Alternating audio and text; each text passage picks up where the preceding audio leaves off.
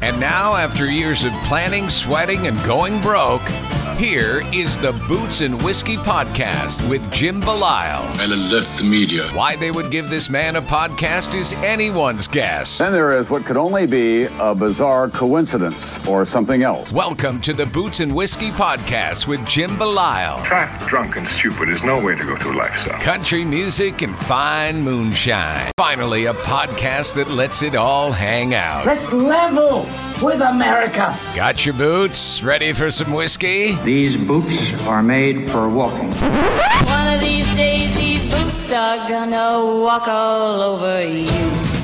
And now, the Boots and Whiskey Podcast with Jim Belisle. Hey everyone, Jim here, Boots and Whiskey Podcast. Thank you so much for tuning in today. This is a special kind of episode. I know we didn't really, you know, promote it much, and I kind of apologize for that. I, I don't say kind of like I don't care. Um, I say it because this book has just come out, and I wanted to get this out um, as soon as possible. Um, today we have Mark Davidson and Parker Fishel from the Bob Dylan Center over in Tulsa, Oklahoma.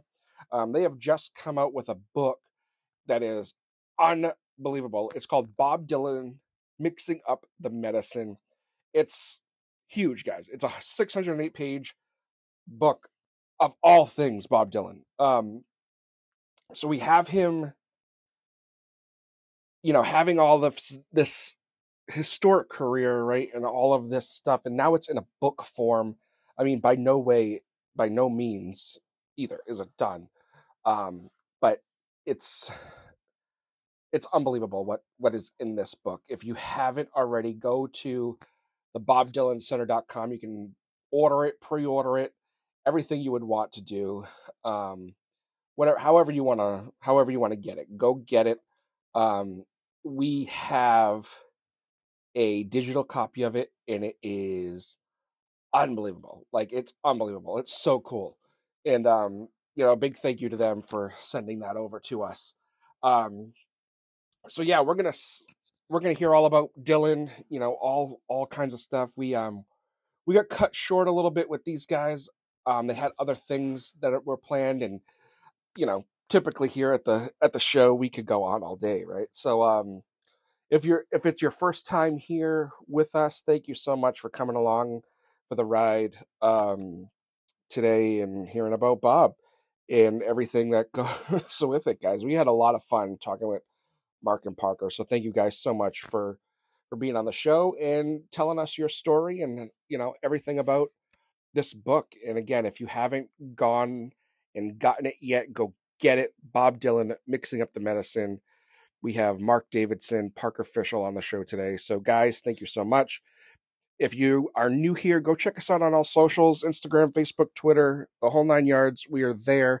Boots and Whiskey Podcast. Go to our website, bootsandwhiskyentertainment.com. Um, we have reviews of stuff. We have all kinds of cool stuff there too, as well. Um, so, yeah, thanks for being here and thanks for taking the time to check us out today. Happy Thursday. It's a Thursday edition of the Boots and Whiskey Podcast. Um, and again, we hope you enjoy and we will see you on the other side. Enjoy, guys. Cheers. We want to give a big thank you to our friends over at Off the Rails here in Worcester, Massachusetts. You can find them at offtherailsworcester.com. They have a great restaurant, a great music venue. They have everything you would want to feel like in Nashville right here in Central Mass. If you're ever in the area, check out the restaurant, check out the music venue. Again, offtherailsworcester.com, 90 Commercial Street, Worcester. Check them out. All right, Marco. Yes, take two.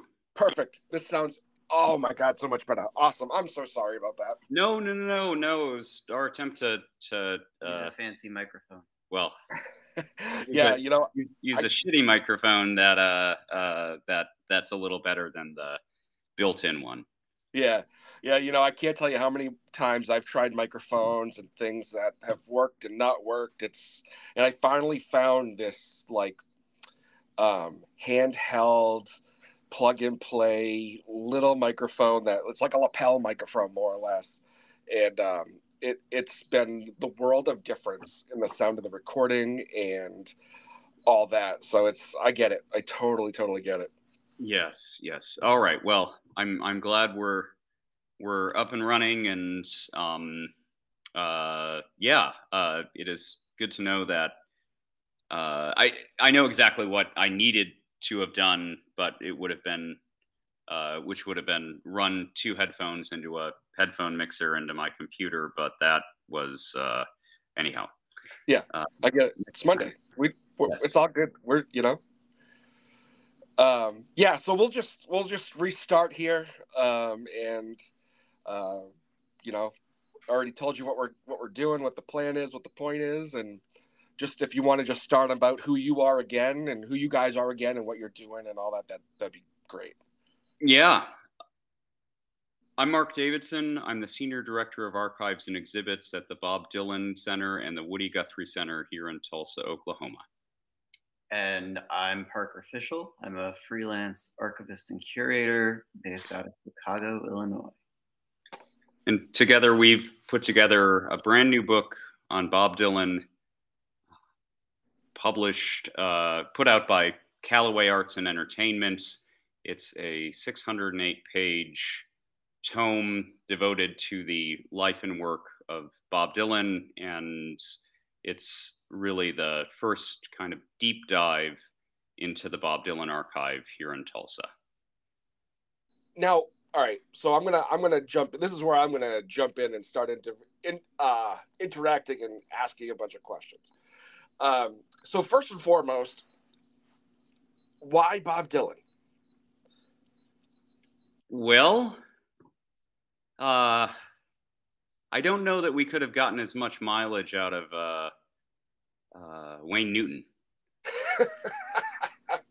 fair Um, no was like we- yeah, for either of you was dylan like a you know i don't want to say an icon because it's cheesy but you know somebody you were into you know growing up and and all that stuff or was it just a this is you know was it something different yeah. Well, the the book really begins with uh, what's going on down here in Tulsa.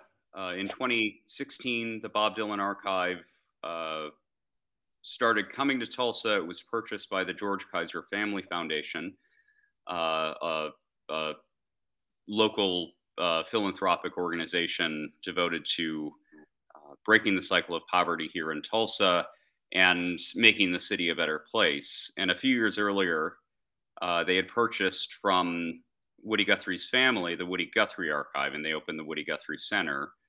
And Bob Dylan's archive uh, was the sort of next major piece. Um, and we opened the Bob Dylan Center here in in in Tulsa back in May of 2022, and we've been working on this book really since the moment the archive arrived in Tulsa in 2016. So it's it's been a, a really long project. In Wow. terms of yeah, in terms of uh, uh, my feelings and and uh, you know relationship with Bob Dylan and his music that goes back to uh, you know my youth, uh, middle school, getting really into the the Beatles and seeing uh, a Beatles documentary, uh, unofficial documentary uh, called "It Was 20 Years Ago Today," and having you know heard the name Bob Dylan, not really listened to the music. There was a there were a couple of scenes in that documentary. One was was him performing live in 1966, some of that wonderful footage, uh, and then uh, Dylan doing an interview in 1965 in San Francisco. Uh, I, I uh, song and uh, quip that he made to- to the reporters, and you know there were there was something just so intriguing about him, and from there. Uh, I just started to explore, and I started with the '60s records, and uh, had a really, really sort of deep emotional uh, uh, connection and resonance to to his music. no parker same thing for you or is something totally different Uh, different avenues, um, same experience. So I, uh, I come from a musical family, not in the sense of having any musical ability whatsoever, but um, from a great admirers of music. Uh, my dad was in the music industry for for his entire career, and so there was always music on in the house. And my parents are boomers, so you know there was a healthy dose of Bob Dylan that you know caught my ear from an early age. And um, I've been joking that I wrote my first Bob Dylan book in sixth grade when I did a Time Man of the Year project all about Dylan, and you know drew. It was around the time of um, Time Out of Mind, and drew a cool, um, you know, picture of him in the collarless suit from that era, and articles about meeting the Pope and Masters of War, and Time Out of Mind, and anyway, um, from there, my parents decided that I had to go see Bob Dylan, so we went to see Dylan in concert. Uh, it was a tour with Phil Lesh, and we got there early and said there's no way that Bob Dylan is opening for Phil Lesh. We went and got dinner, and then as we went to go into the venue, we heard the you know encore of Dylan sort of fading down, and had missed Dylan, but sat through a great Phil Lesh show. And um, anyway, uh, you know, I got into Dylan in, in various um, ways, right? Like uh, in high school, the words, you know, I started to understand more of what he was doing with the words.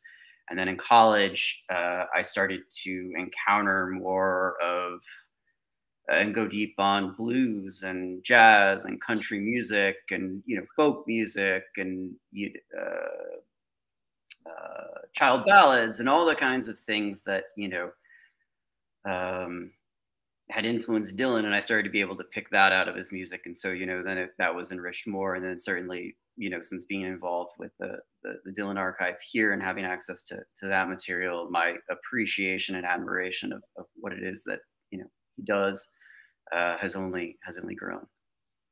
Wow. That's, that's pretty incredible. You know, I, I was actually thinking about it earlier today and, you know, I kind of looked into a little bit about Bob and and stuff and because i always you know when it's when it gets to a point where you know these icons are you know you, we talk about their their career in the late 50s and 60s and and all that you know sometimes you think wow how how old is how old bob dylan must be right? And like i looked up and to my surprise you know only being 82 you know and being and having done so much already in his his life is is quite profound. And all the stuff that i mean i'm sure you guys have ruffled through and gone through it must all of that must make you feel closer to him than you probably ever would have imagined. Yeah there is there is something about working closely with with someone's archive um, that uh, gives sort of insight or the illusion of insight. Um, uh, but but it it also sort of brings up more questions than than anything. Um, looking at particular manuscripts and uh, wanting to know you know exactly when and where something was written or or whose phone number that is on that on that notebook or uh, those those pieces. Sure. Yeah, certainly. Now, yeah. I'm sorry. Go ahead. Go ahead. Rifling through, you know, going through the archive uh, only makes, and and I think it's reflected in the book, uh, only makes Dylan sort of more enigmatic and mysterious. Um, you know, I don't, I don't think, uh, I don't, yeah, it's the illusion of feeling close. really? Okay. Now, so going through all this, right? Did you get a do you have now a different sense of who Dylan is and was, or you know, however you want to want to label it, based on your findings and and things you've gone through? Well, I I think we'd both agree we we have certainly learned a lot. I I think there are you know there are any number of of Dylan books uh, being written still coming out at this point, and and uh, a good handful of them are now uh, coming out of the Bob Dylan archive. Um, uh, you know, new biographies, new deep dives into uh, individual albums, and I think it's been a really re- rich resource for everyone uh, because we had standard narratives, we had previously written biographies, and for a lot of folks uh, who had written previously on Dylan, it was not just an opportunity to write an, another book, but it was an opportunity to sort of correct the previous record. Eh, all of that is to say, uh, you know, even there, there's still so much more to be done uh, to to sort of get at, you know, just the. I don't want to say the truth because that is that shows some sort of objectivity with keeping that Central Mass vibe going, we have to thank our friends over at the DCU Center. Again, here in Worcester, dcucenter.com. They are the premier venue here in central Massachusetts. They are a mid size arena. They're the home of the Worcester Railers, the Massachusetts Pirates. Numerous concerts, numerous events. Check them out, dcucenter.com. They are at 50 Foster Street, right here in Worcester. Cheers but like uh, a truth, a a a different sort of you know narrative uh, timeline history around you know Dylan's life and work. Yeah. Well, I mean, right with when it comes to you know somebody like him and you know the icon and the and the lore around him, right? There's there's obviously things that are going to be embellished and things that may have been you know, were were gospel, if you will, that you know, come to find out, you know, just either never happened or was fabricated or you know whatever. Um, so, is that the sort of thing you're talking about with correcting history or telling you know telling the real story behind behind things? Yeah, I think we avoided trying to to say that you know this is the definitive story, right? Um, I think what we how we handled uh, Dylan famously going electric at um, the 1965 Newport Folk Festival is maybe like a, a, good case in point where you know the the narrative that we've always heard is that you know Dylan got up on stage and he has an electric band at this folk festival and you know everyone starts to boo and Pete Seeger's trying to you know take an axe to the to the you know power cord and you know all you know chaos is breaking loose. And what we did was take um, you know excerpts from the raw interviews uh, done for the martin scorsese documentary no direction home and you know they're like maybe 10 different people who were inter- who were there who were primaries on the ground throughout that weekend and there for the big performance who, you know, give their perspective on what transpired. And they all see it slightly differently. They all have slightly different interpretations. And I think you see like the truth is a, a slippery thing. Um, and I think all we wanted to do was put it all out there and then let, you know, people come to their own conclusions. So like Maria Muldaur, the um, who uh, was a great folk singer from the village who played with Jim Kweskin's jug band, says, no, like, you know, we, we were into it. And, you know, yeah, there was like maybe, you know, a third of the audience was booing, but everybody else was listening and wanted to see what was happening. And you've got Pete Seeger, uh, John Cohen talking about Pete Seeger saying, no, no, no. You know, he, Pete wasn't angry about Dylan going electric. He was angry because it was so loud. And Pete Seeger's father, Charles Seeger, uh, what the uh, you know um, eminent ethnomusicologist, was also there at the festival, and his hearing aids were going off like crazy, and Pete was just trying to be protective of his father. And then you've got a postcard from years later that's actually on display here at the at the Dylan Center of Pete saying, you know, like it wasn't about you going electric. It was I couldn't hear the words and my you know what i should have said is if if howlin' wolf can play electric music why can't bob dylan and so i think you know we put that all out there without you know tying it up in a neat bow um, we just want uh, we wanted to show what was in the archive so that we could you know, dispel myths, but also illuminate, um, you know, the well.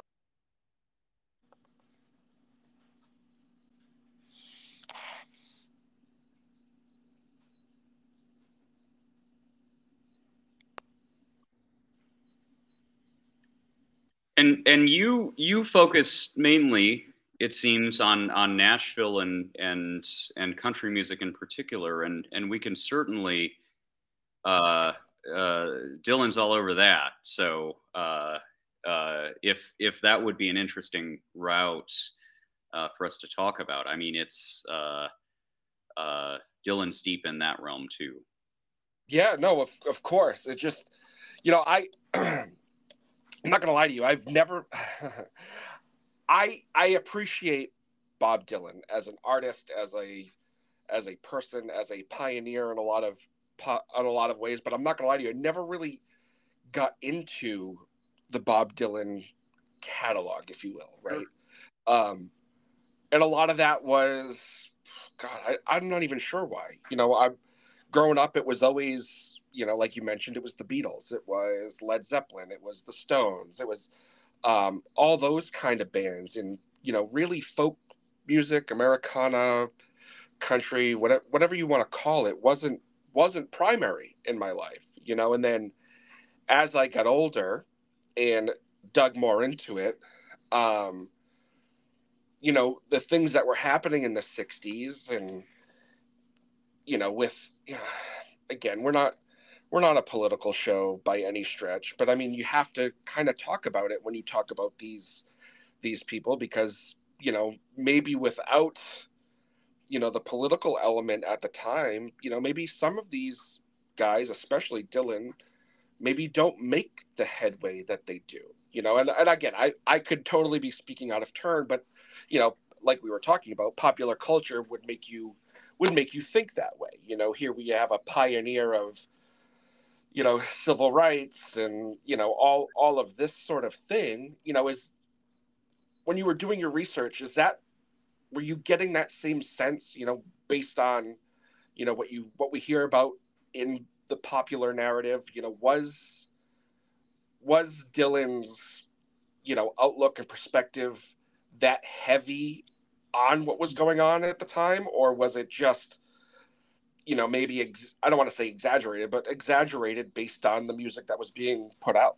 Right um i and again i don't mean that in any disrespect no no no no I, no no no no no i it's it's uh you know i i i think it's i think you're getting at exactly how a lot of people, including the you know the artists them themselves at the time period, kind of came to Dylan, and uh, you know certainly he was a rock and roller in high school uh, before you know going to university for uh, part of a year before going to Greenwich Village and getting into the folk scene there, and uh, you know doing something that most folk singers in the village hadn't done all that much, which was write original songs and not just reinterpret traditional folk uh, songs and folk ballads. And he got a lot of blowback from that, uh, from you know the folks at home, as it were.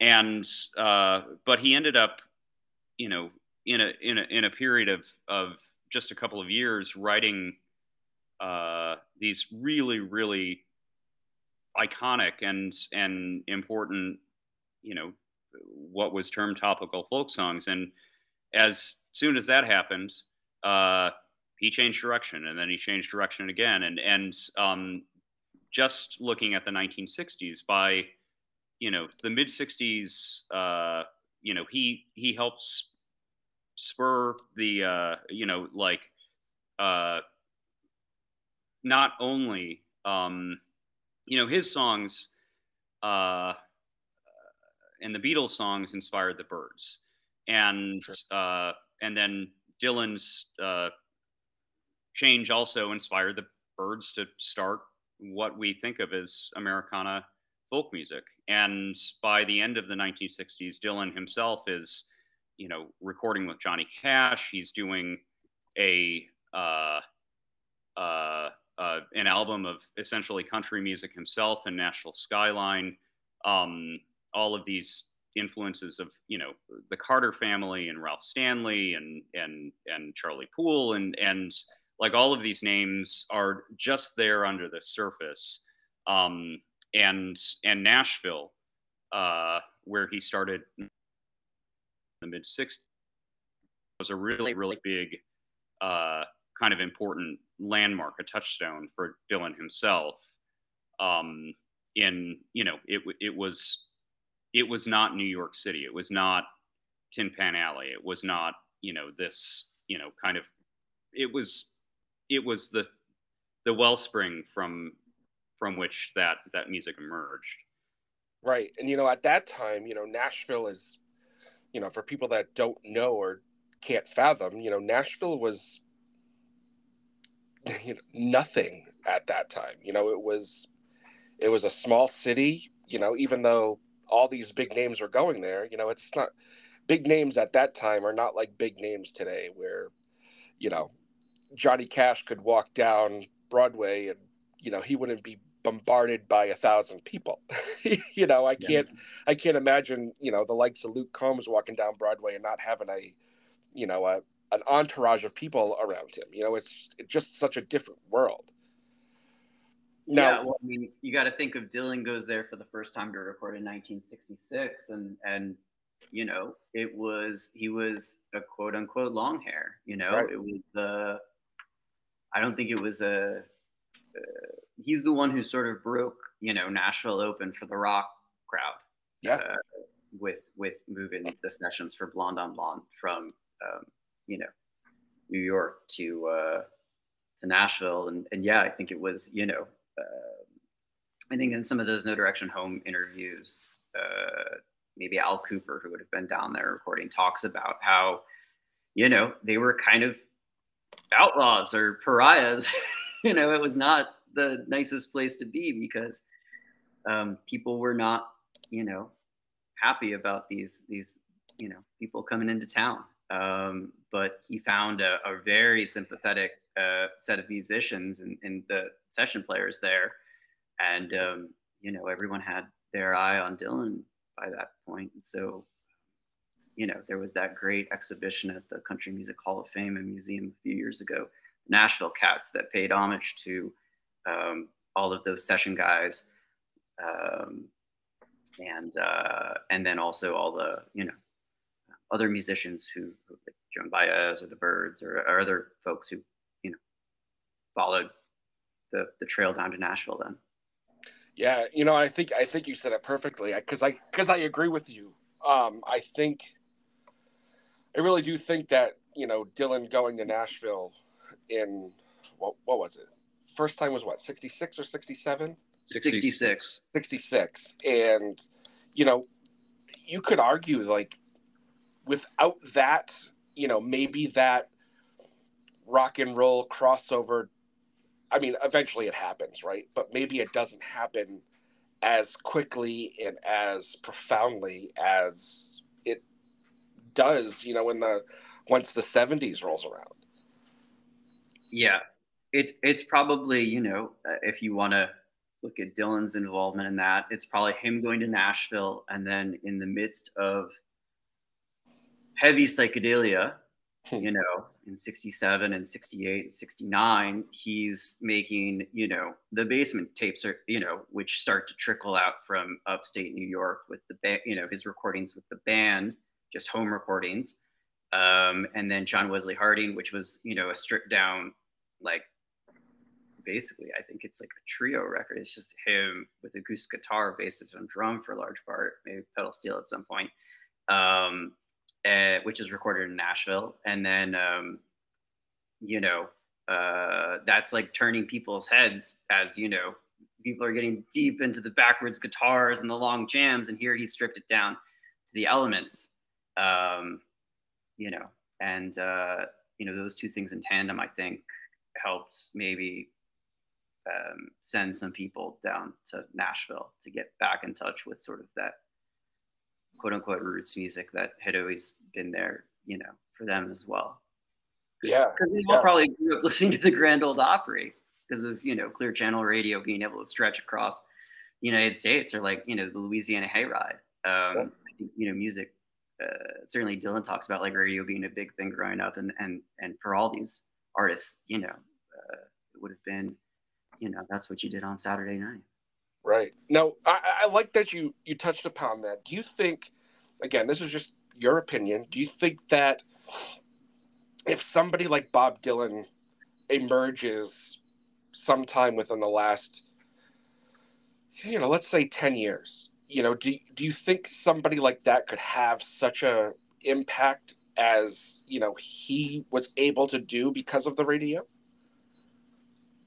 I Now we got to thank our friends on the North Shore, the Porch Southern Fare and Juke Joint. Our buddy Jonathan Post is the head chef and owner of The Porch. They are at 175 Rivers Edge Drive, right in Medford, Massachusetts. Don't want to miss this place. They have some of the best food in the region. Jonathan has brought his Nashville roots here to New England with the food, with the hospitality, and most of all, the music. Check them out, theporchsouthern.com. I think we are in a, you know, I, I've I've thought about this a lot lately. Um, you know, with regard to uh, Jimi Hendrix, uh, who who, you know, had a, uh, intense love for Dylan. In, in fact, the the mutual respect there uh, uh, is is really wonderfully elucidated by uh, an essay by Greg Tate in in our book, or the Beatles, and yeah, the Beatles are all for our book too. But how would how would artists, you know, I I think there was sort of a virgin landscape at that moment in the 60s post-war you know america and and and and the uk um where it was kind of a it was a blank slate uh in a lot of ways. And and and, and a place that uh you know allowed for experimentation and you know trying out new ideas and growth and and uh, that you know after that is imitation. But at that moment it's it's like it's you know it's the new stuff. It's what's going on. Um yeah i i it's it's it's funny uh, in in shifting just just a little bit like we we get into in the book a lot about Dylan's relationship with Johnny Cash in particular, and uh, their friendships stretching back to you know the early 1960s, their first meeting in 1964 at the Newport Folk Festival, and the decades afterwards, where uh, you know there's a lot of a lot of letters uh, from from Johnny to Bob and and uh, tributes and um, Dylan performing on the Johnny Cash show and uh, the first episode of the Johnny Cash show in 1969, which I mean itself is kind of mind blowing. Um, uh, yeah, I, I, yeah, a, a, couple of streams of thought there, um, and somehow they're related. But uh, well, I was just going to add to yeah. to the first part of Mark's comment briefly because uh, I think what he touched on is really important, is that you know rock and roll was not big business in the way that we think of it today. Um, and I think we pointed out in talking about the 1966 World Tour, where Dylan's soundman, this incredible wizard of an engineer named Richard Alderson, who sort of pops out at, up in a couple points, important points in Dylan's story, uh, is is inventing a, a, sound system and is inventing the rock PA, uh, you know, um, uh, sound system. Like the Beatles are playing at Shea Stadium through the the PA system, and Richard Alderson is assembling speakers and a mixer, and he's literally like soldering this stuff together on stage, so that Dylan can kind of have you know uh, his own sound system, can control what he's projecting. Um, and the Beatles are, you know, at the mercy of. I mean, I think that's you know one element, and then, you know, Dylan in mid 1966 has this motorcycle accident, and he doesn't tour again, in a in a real way until 1974 in which case rock has really evolved right and now he's he's playing these uh, sold out you know tour of arenas and stadiums. But i think it's like really telling that like think about um you know people going crazy about taylor swift merchandise. You know the first bob dylan concert t-shirt you could buy was not until 1978 Damn. and and that was we, we actually had a little section of the book that eventually got cut because we had to make space for everything else. But um you know it's a it was just a different you know time. And it, it you were able to he was you know dylan was able to cut through because he he was of perseverance and you know um talent obviously but also you know perseverance and work ethic and and um and and dogged you know, when you look at his trajectory in that early year, he arrives in New York City in early 1961. By the end of the year, he signed to Columbia Records, which is one of the biggest, if not the biggest, record label in the world. In November of 1961, he plays a show at Carnegie Chapter Hall, which is a small venue, uh, at not the big sort of main venue, but a small one at um, Carnegie Hall. And he sells, I think there were 57 tickets sold for this concert. Two years later, less than two years later, in October of 1963, he is selling out the main, you know, auditorium at Carnegie Hall. And so you just have, uh, you know, uh, this perfect sort of storm of talent and, um, you know, determination.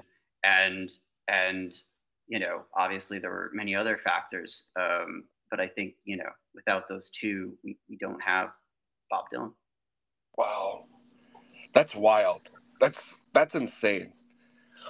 You know, I, I gotta say, with with the little that I've known about, you know, Bob Dylan as, you know, the pioneer, you know, across genres, um, you know, and getting to hear it from, you know, really, I'm I'm gonna argue a firsthand perspective because you guys have been so enthralled into this.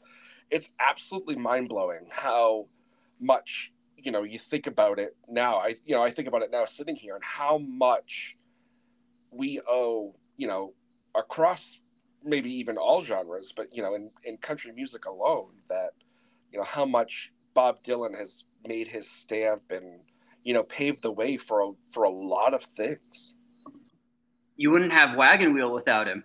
oh god gee thanks bob no you just you, you guys just ruined the whole thing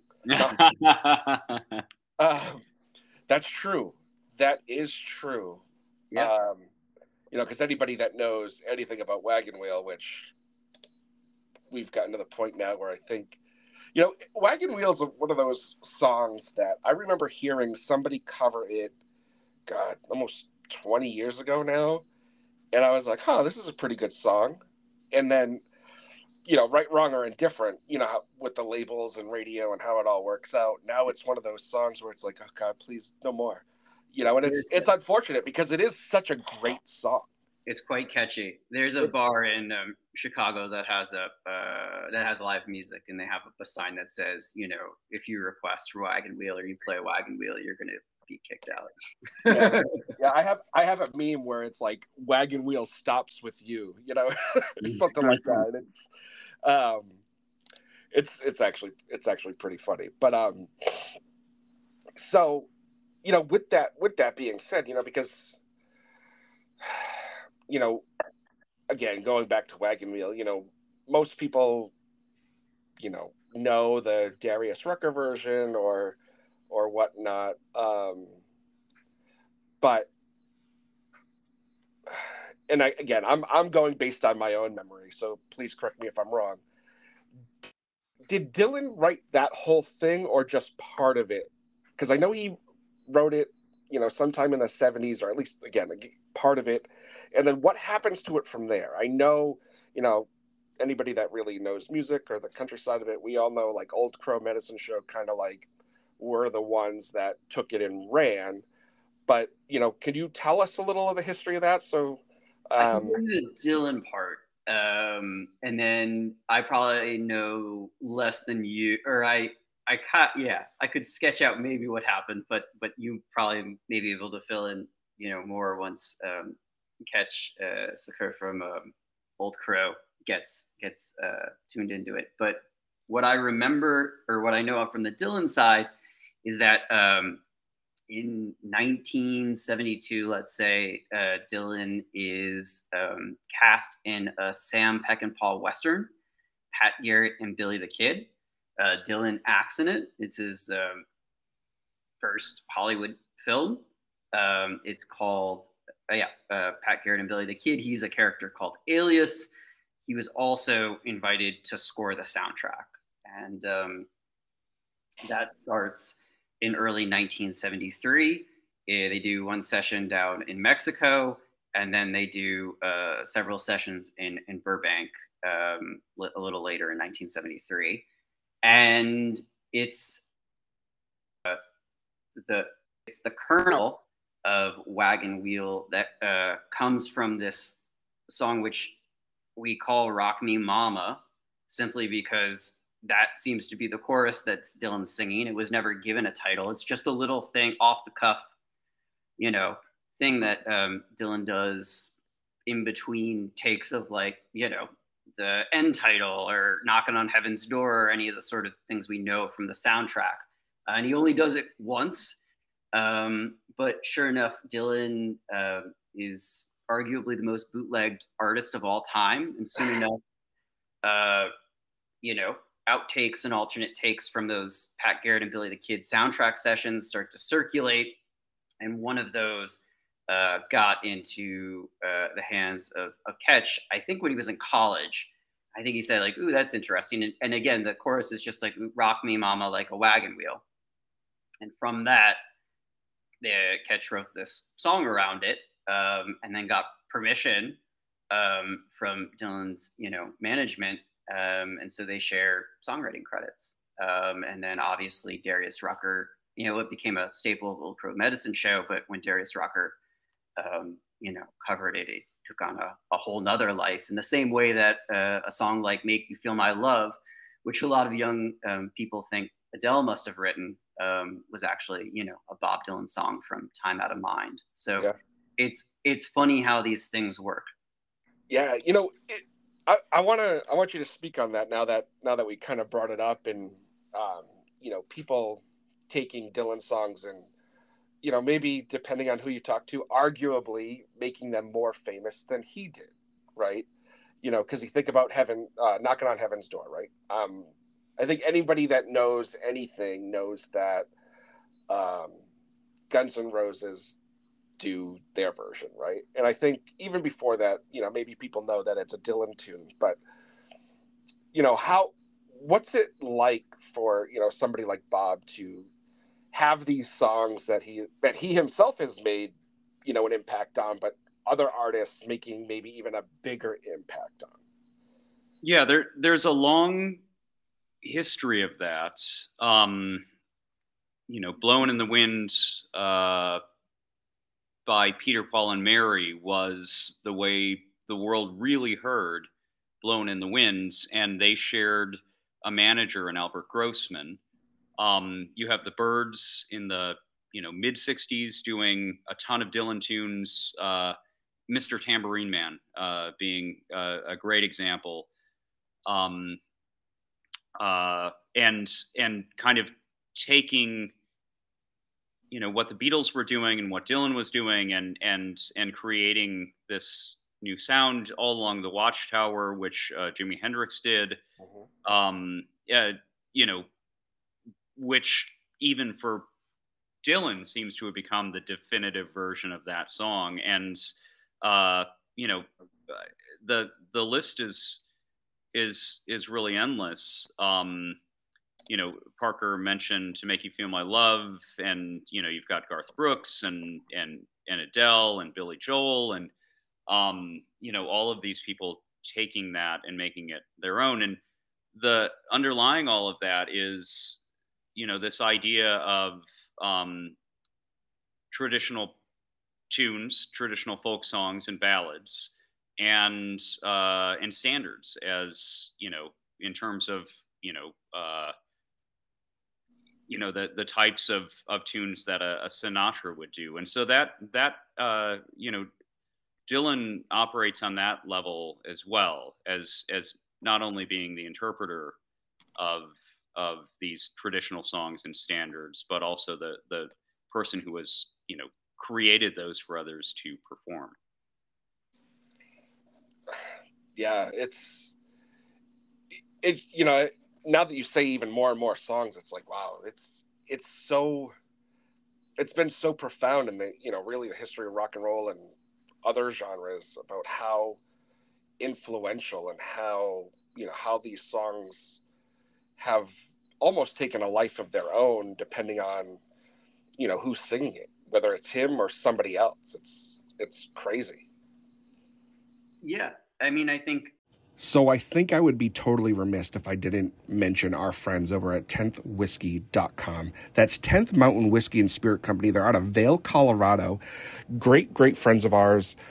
We um we don't like bourbon here at the Boots and Whiskey podcast, and they make the absolute best bourbon I've ever tasted in my entire life. And I'm not saying that because they've been great to us. They have the best bourbon, the best rye I've ever tasted in my entire life. So check them out, 10thwhiskey.com. Tell them the Boots and Whiskey podcast sent you. Cheers.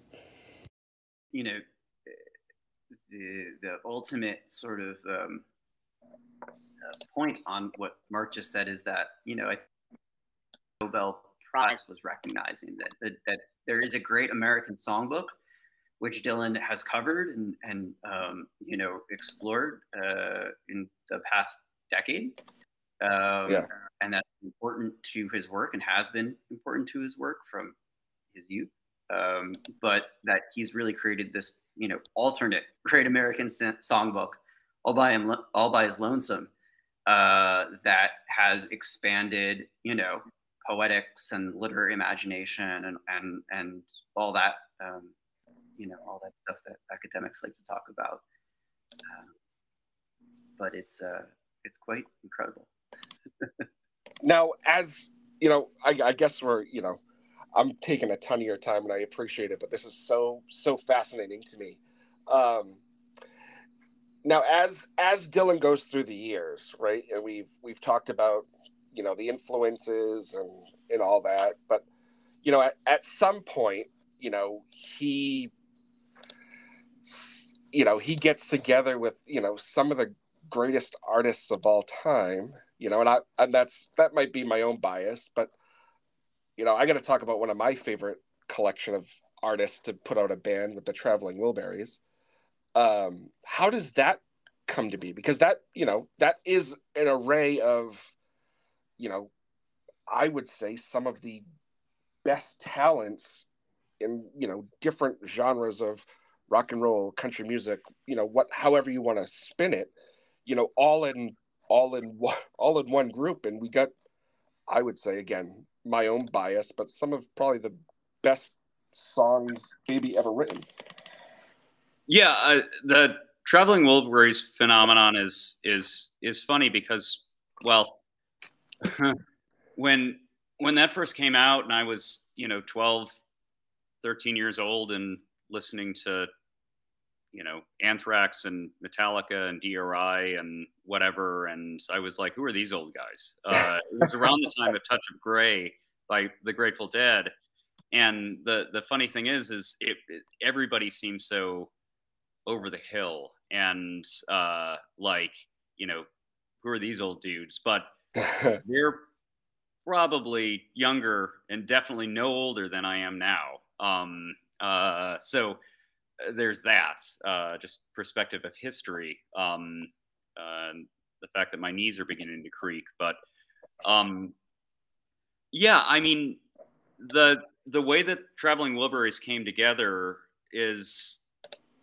is as organic as um, as it can get. And it was really you know george harrison was uh, working on Cloud Nine, uh, his kind of this album that that made a, a, a, comeback for him, and at that point in the uh, in the 1980s, it's it's a really really important moment for you know the the musicians of the '60s, just in general, because as I had mentioned, 20 years uh, from Sergeant Pepper's, there you know uh, uh, a lot of sort of anniversary things going on.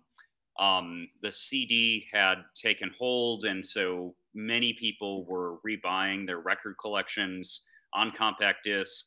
You have uh, the rise of the archival box set that uh, you know Dylan had a big hand in putting out, which was Biograph in 1985. Um, the early to mid 80s attempts by many of these musicians to kind of keep up with the times, uh, to do records in the style of of the younger generation, uh, had you know had its you know totally likely results, and so all these musicians are getting back to what you know they had been doing. Um, so George Harrison does Cloud Nine. Uh, he needs a B side for a single. Um, uh, Roy Orbison happens to be in Los Angeles at the time. Uh, George had been working with Jeff Lynne. Uh, you know, this the story goes that you know they uh, uh, they I think they needed a particular guitar, and Tom Petty had it, and Bob was around, and they recorded initially at Bob's. So, um, I could be I could be messing up some of the details on that, but out of that came Handle with Care, and mm. out of that came you know uh, you know the, do you think we have anything? And the record you know execs going, oh my god, this is you know lightning in a bottle, and yeah. and from there you get you know Traveling Wilburys Volume One.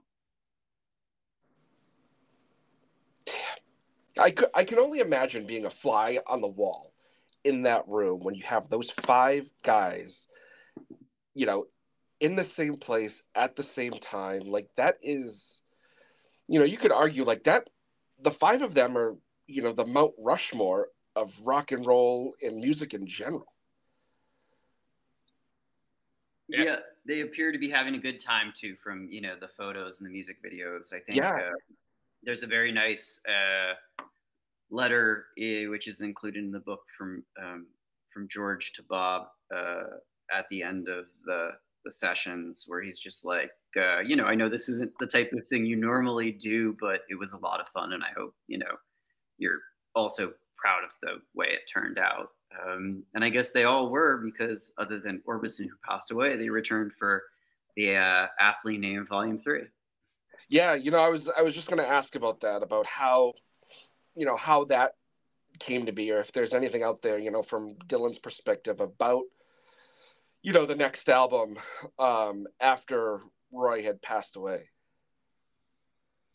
Yeah, well, um, I'm trying to think of of what we have in the in the archive regarding uh, you know, we we know that you know volume three instead of volume two, which it actually was, was kind of a joke, just as the name Traveling Wilburys was uh, from uh, uh, Jeff Lynne and George Harrison recording uh, Cloud Nine, and and somebody you know making a, a, mistake or something, and and them saying we'll bury it in the mix, which became Wilbury. Um, Parker, what do we know my I, I don't think you know we we have much in the archive that speaks to why, except that they had a hit album, right. um, and even you know without Roy, they were still all like friends. Um, you know, Dylan and uh, Harrison went back to the you know 1960s the first time in 1964 when Dylan met the Beatles at the Delmonico Hotel and we, you know, chart a little bit of, of Dylan and Harrison across the years. Harrison famously spent uh, Thanksgiving of 1968 with Dylan upstate outside Woodstock. And there's a, a lovely letter that he wrote, a uh, thank you note he wrote to Dylan um, that's in the book, uh, which gives you a glimpse of the fact that they were writing I'd Have You Anytime, which was the, the first song on Harrison's debut solo, solo album in 1970. um, All Things Must Pass. Uh, and clearly, you know, Dylan and um, Petty also uh, had a, a long working relationship and, and, you know, friendship at that point, having um, first started working together in 1985, uh, performing famously at Farm Aid. And then, um, you know, Dylan even performed with Petty's band, the Heartbreakers, at Farm Aid this past year. Yeah. Um, in a surprise set just a, a few weeks ago. But um, but you know, him and Tom then with the Heartbreakers toured the world in uh, 1986 and 1987. So you know, I think they had a hit album and they were all friends, and you know, the occasion presented itself to to go in for uh, a second helping. Yeah, yeah, that's that's it's truly remarkable. You know what what he's been able to do and accomplish and and all that. Now, um, I know we're going to jump a little bit here, but you know, bring can you bring us up to current on you know the state of Dylan and what's going on and all that, and you know maybe a little bit about you know why this book, why now, why you know all those sorts of things. Uh, you know, I know you touched upon it where it's like, well, we have it, we have the archives here. It's it makes it easy, right? But um, you know, kind of like why why this moment in time? Right. Um, well, it it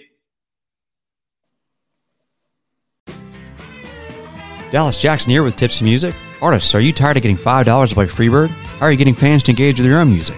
Venmo and Linktree are just temporary solutions until now. Tipsee Music is the one stop shop for live music to make your life easier and monetize your setlist.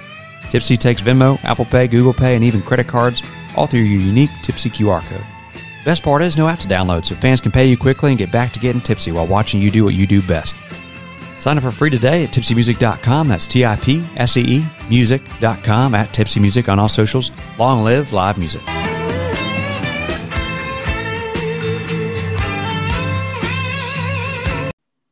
In in terms, you know, why now and not why when he. I mean, Dylan is is still actively working and touring, and uh, you know, one of the strongest albums of his entire career came out in 2020 in Rough and Rowdy Ways. Uh, Mhm. He's still doing it. He's still touring. He's touring as we speak. Um, uh, and you know, it, it doesn't seem there's uh, any any plan to slow down.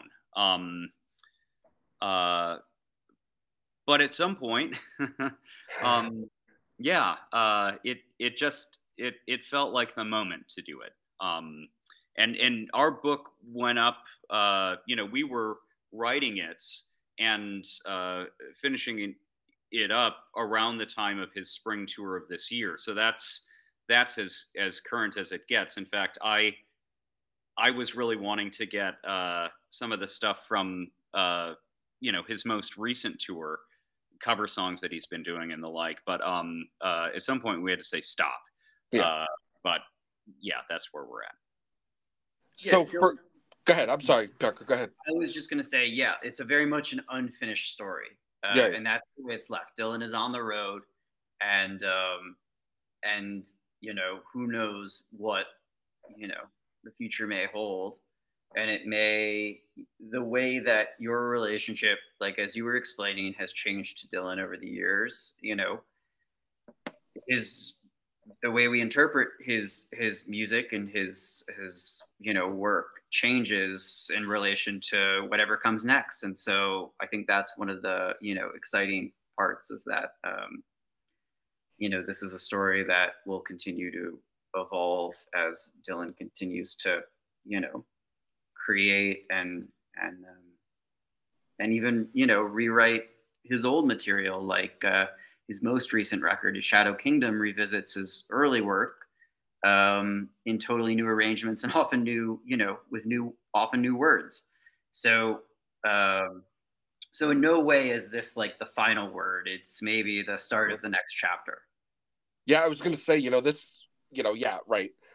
You know, obviously you could have waited until, you know, the unfortunate time when, you know, Dylan does pass and all that stuff. But I think I think this also, you know, as you were saying, this also opens it up to be, you know, an anthology or or what have what have you, you know, a, a volume two, three, you know, however time goes on. Um, as you guys are putting this book together, right? We know, you know, it, it's it's huge. This thing is ginormous. I got a digital copy of it. It's absolutely gorgeous. Like it's it, it's breathtaking. Some of the stuff that's in here, right? Um, you know, out of the 608 pages, what was how many pages was the original draft when you first put it together? I think it, it would have come out to 800 something. Um, it was it was quite a bit longer than than what we ended up with, with uh, many more essays and uh, images, and um, we we pared it back uh, about as much as we were able to um, uh, to to keep that narrative, and I, and I think that the tightening up of it uh, uh, helped. Um, if for nothing else, uh, helped everybody's backs uh, uh, when they had to pick it up.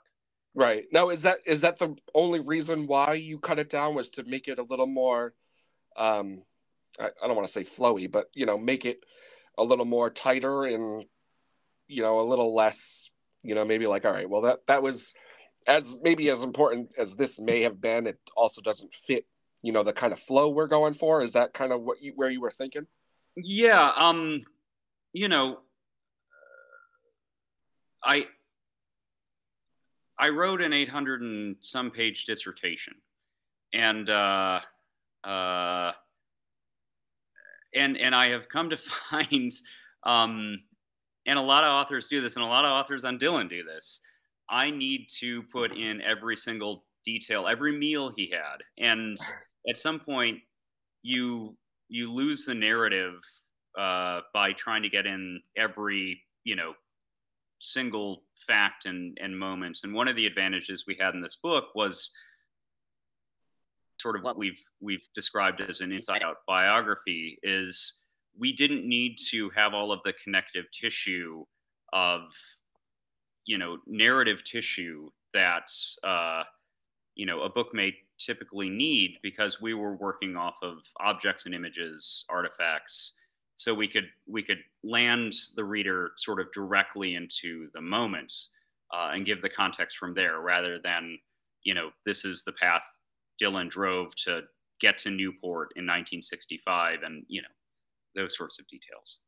Right, right. Which you know the Newport Blues Festival is you know big for us because it's it happens about 35 minutes down the street from us, which is mm.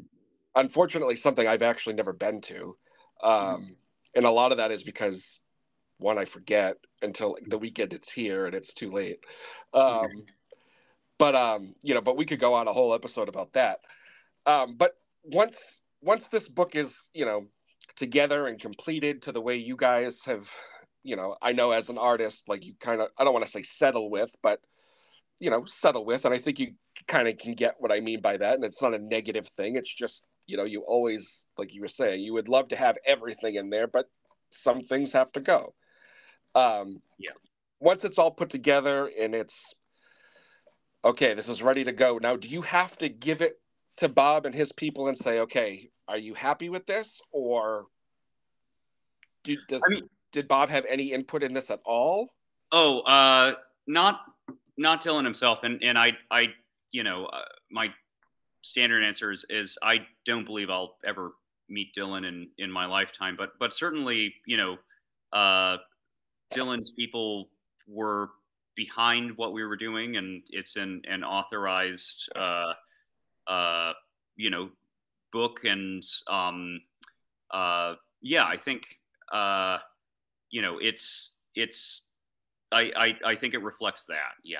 Okay. And, and not just you know Dylan's people, but um, obviously you know Universal uh, owns Dylan's publishing, and there's a lot of you know his lyrics, uh, manuscripts, you know things that have never been seen before throughout the book.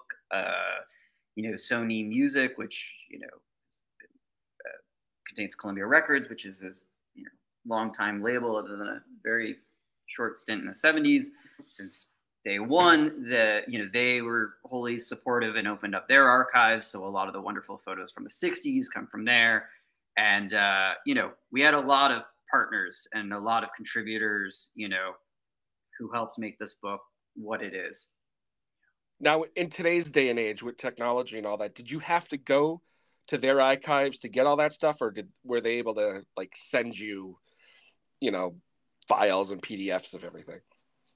Yeah, we we have a really really extensive digital archive from which we we pulled the assets for the book, um, uh, and uh, it's it's massive. So we had no shortage of of of things to work with, and um, yeah, uh, we you know we had a treasure trove. I I spent one Saturday evening going through fifty thousand Ken Regan photos to find the one I was looking for. Um, so that's that's kind of what we were dealing with. Damn. Damn. We- so there were there was no shortage. You guys had No, pretty much a- everything right at your fingertips. yes, ab- absolutely. Uh, awesome. We've we've got something at the top of the hour, unfortunately. Yeah, no, that's fine. That's fine. We can uh we'll uh we'll write, wrap this up again, guys. Thank you so much um with have with being on and telling the story and and doing everything. You know, it's greatly greatly appreciated. And you know, for everybody that's you know Dylan fan or not, you know, this is a this is a book that you definitely want to check out as, if you're a music person. I would say. Yeah, thank. and This has been a real joy, uh, and and and a ton of fun. Good, good guys. Thank you so much again, and um, you know, hopefully we can have you back on the show sometime because there's there's so much more about Dylan we could get into, and you know, hopefully one day soon we can. Absolutely. Anytime. Yeah, we'd All right, love guys. to do it. Thanks so much. All right. Thank Take you. care, Jim. See ya.